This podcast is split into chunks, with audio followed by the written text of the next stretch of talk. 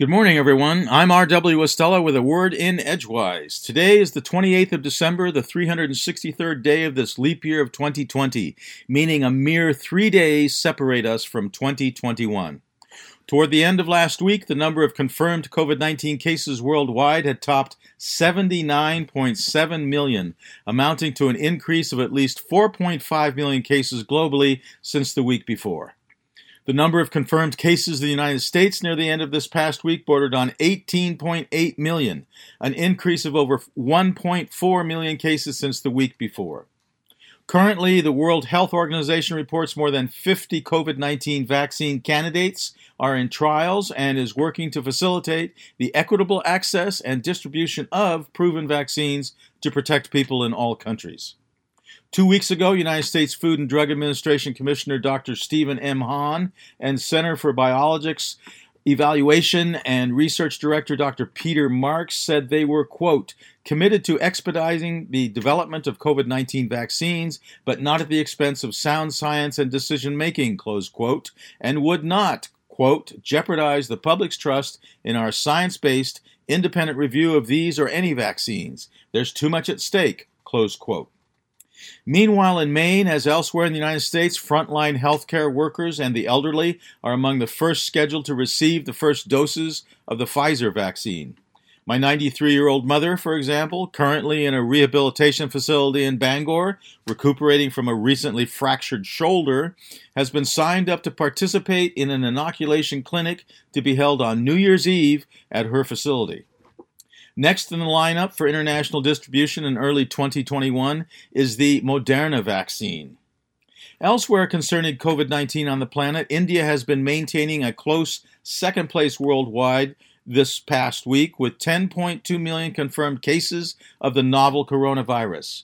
Brazil continues in third place worldwide with 7.5 million confirmed cases this past week.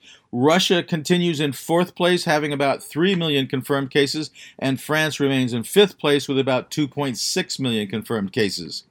The UK, though having already for two weeks administered vaccine doses, is surging with a new strain of the virus and is now in sixth place with 2.2 million confirmed cases, only 94,000 cases ahead of Turkey, also with 2.2 million confirmed cases, now in seventh place. Deaths from COVID 19 globally by this past Friday numbered 1.8 million. Total confirmed COVID 19 deaths in the United States near the end of this past week were over 330,000, an increase of at least 19,000 deaths from the previous week. In other words, nationwide, COVID 19 has been killing, on average, at least 2,714 United States citizens per day, though that is the average. On a couple of the worst days this past week, U.S. coronavirus deaths topped 3,000 in a single day. That's two people dying per minute from COVID 19 in the United States on those days. Important to remember is that the United States has only about 4% of the world's population, but we currently have at least 22% of the world's confirmed COVID 19 cases and about 18% of the world's COVID 19 fatalities. So we continue as the number one hotspot for coronavirus deaths on the planet. Beyond doubt, COVID 19 couldn't ask for a better country to inhabit. We have proved from the beginning to be most hospitable to the virus.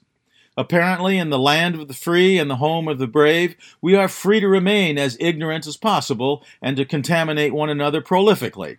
But are we as a nation brave enough to admit the time for denial is over and that 2021 should be the year we collectively get truly serious about fighting COVID 19? Elsewhere internationally, second place in COVID fatalities goes again to Brazil, having over 190,000 deaths since the beginning of the pandemic. India is again in third place, having 148,000 deaths, and Mexico remains in fourth place with close to 122,000 deaths since the beginning of the coronavirus pandemic. Heavenward, tomorrow night at 10:29 p.m. Eastern Standard Time, we have December's full moon the last full moon of 2020, and, as some purists might say, the last full moon of the decade, as a new decade begins in 2021, only a few days away. Traditionally, December's full moon is also known as the full cold moon, the long night moon, the oak moon, the drift clearing moon, the frost exploding trees moon, the little spirit moon, the moon when the deer shed their antlers, the winter maker moon, and the snow moon. Yet, since the winter solstice this past week, our days are becoming steadily brighter, a minute or so every day for the next six months until the summer solstice in June when we start getting steadily darker again. Today in 1860, Harriet Tubman arrived in Auburn, New York, on her last mission to assist slaves in becoming free. She had evaded capture for eight years on the Underground Railroad. Today in 1973, the French publishing house Éditions du Seuil published Alexander Solzhenitsyn's Gulag Archipelago, his literary investigation of the police state system in the Soviet Union. Three years before, in 1970, he had received the Nobel Prize in Literature, quote, for the ethical force with which he has pursued the indispensable traditions of Russian literature, close quote. Today in 1856, in Staunton, Virginia, Thomas Woodrow Wilson was born to Joseph Ruggles Wilson, an Episcopal theologian, and Jessie Woodrow Wilson, the daughter of a Scottish minister. Jessie adored her son Tommy, reading to him constantly. Tommy loved being read to so much that he didn't bother to learn to read for himself until age nine. In later years, Tommy would follow his mother's advice to drop his first name and proceed in life as Woodrow, when he would recall, quote, I remember how I clung to her till I was a big fellow. But love of the best in womanhood came to me and entered my heart through those apron strings. Wilson's subsequent academic endeavors at Princeton and Johns Hopkins led to his becoming a college professor until he decided to try politics, first becoming the governor of New Jersey and then in 1912 the president of the United States.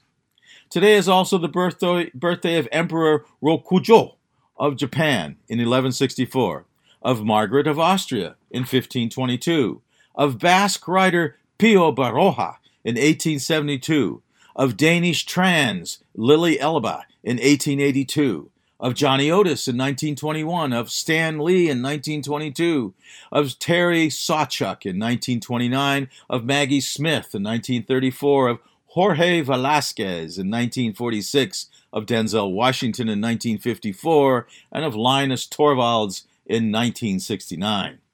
From Orono, Maine, I'm R.W. Estela with a word in Edgewise. Here's to the second official week of winter, this one on the cusp of 2020 to 2021. Happy New Year, everyone.